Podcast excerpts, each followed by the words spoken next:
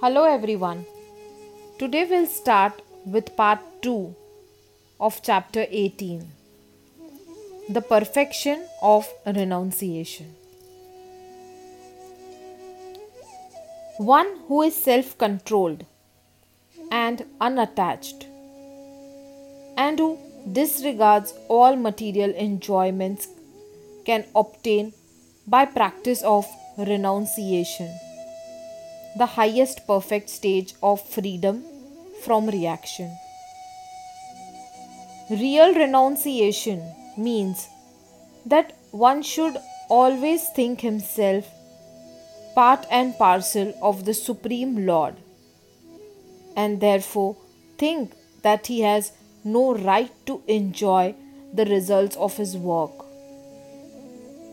Since he is part and parcel of the Supreme Lord. The results of his work must be enjoyed by the Supreme Lord. This is actually Krishna consciousness. The person acting in Krishna consciousness is really a sannyasi, one in the renounced order of life.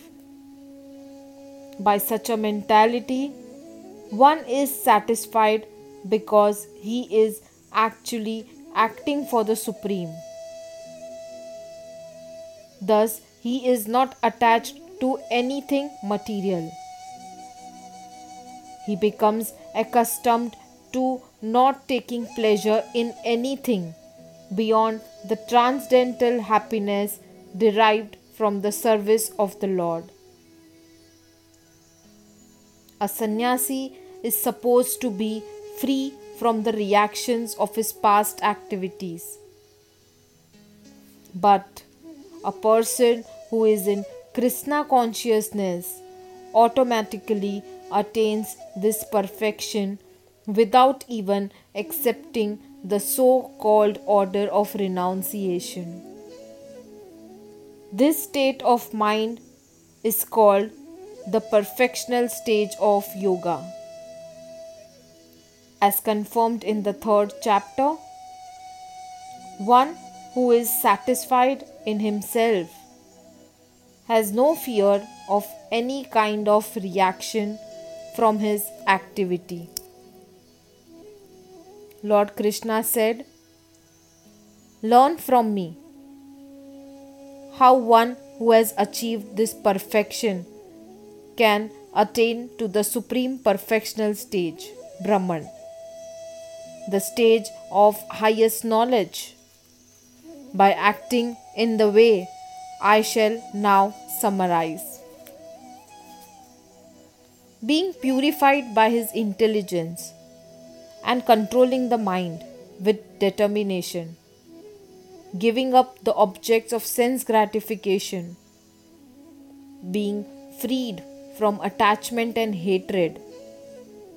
One who lives in a secluded place, who eats little, who controls his body, mind, and power of speech, who is always in trance, and who is detached, free from false ego, false strength, false pride, lust, anger, and acceptance of material things, free from false proprietorship, and peaceful.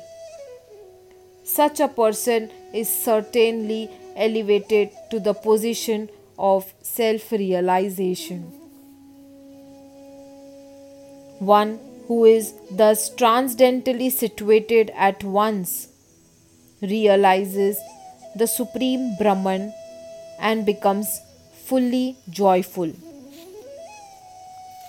He never laments or desires to have anything. He is equally disposed toward every living entity. In that state, he attains pure devotional service unto me.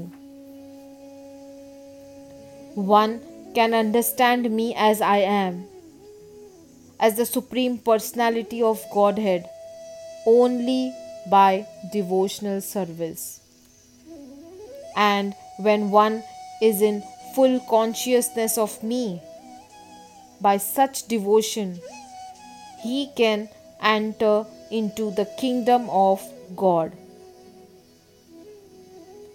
The Supreme Personality of Godhead, Krishna, and his plenary portions cannot be understood by mental speculations nor by the non devotees. If anyone wants to understand the Supreme Personality of Godhead, he has to take to pure devotional service under the guidance of a pure devotee. Otherwise, the truth of the Supreme Personality of Godhead will always be hidden. As already stated in Bhagavad Gita, He is not revealed to everyone. No one can understand God simply by scholarship or mental speculation. Only one who is actually engaged in Krishna consciousness and devotional service can understand what Krishna is. University degrees are not helpful.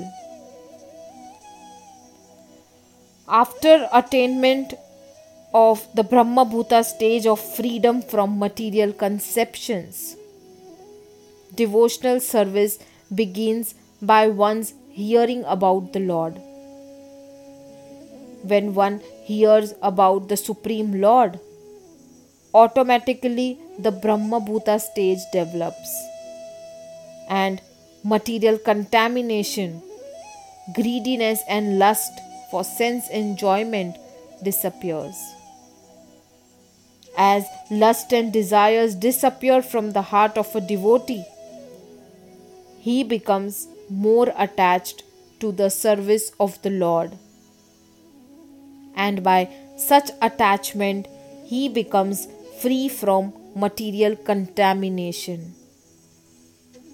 In that state of life, he can understand the Supreme Lord. This is the statement of Srimad Bhagavatam also. Lord Krishna continued Though engaged in all kinds of activities, my pure devotee under my protection reaches the eternal and imperishable abode by my grace. In all activities, just depend upon me and work always under my protection. In such devotional service, be fully conscious of me. If you become conscious of me, you will pass over all the obstacles of conditioned life by my grace. If, however, you do not work in such consciousness, but act through false ego, not hearing me, you will be lost. O Arjuna, if you do not act according to my direction and do not fight, then you will be falsely directed. By your nature, you will have to be engaged in war. Under illusion, you are now declining to act according to my direction. But compelled by the work born of your own nature, you will act all the same. The Supreme Lord is situated in everyone's heart. O Arjuna, and is directing the wanderings of all living entities who are seated as on a machine made of the material energy. Surrender unto Him utterly. By His grace, you will attain transcendental peace and the supreme and eternal abode. Always think of me, become my devotee, worship me, and offer your homage unto me.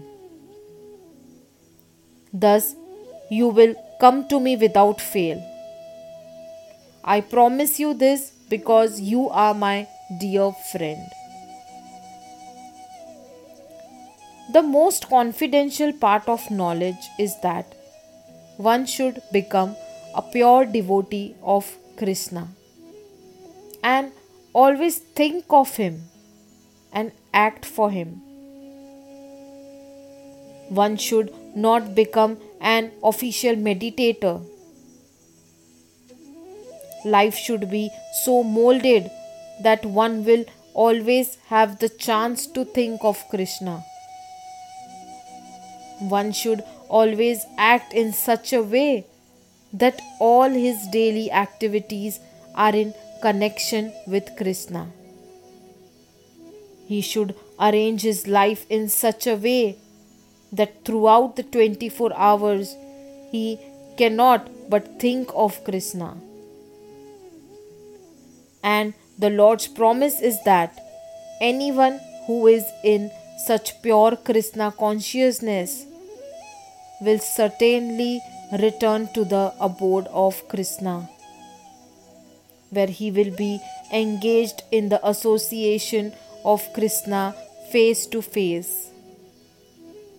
This most confidential part of knowledge is spoken to Arjuna because he is the dear friend of Krishna.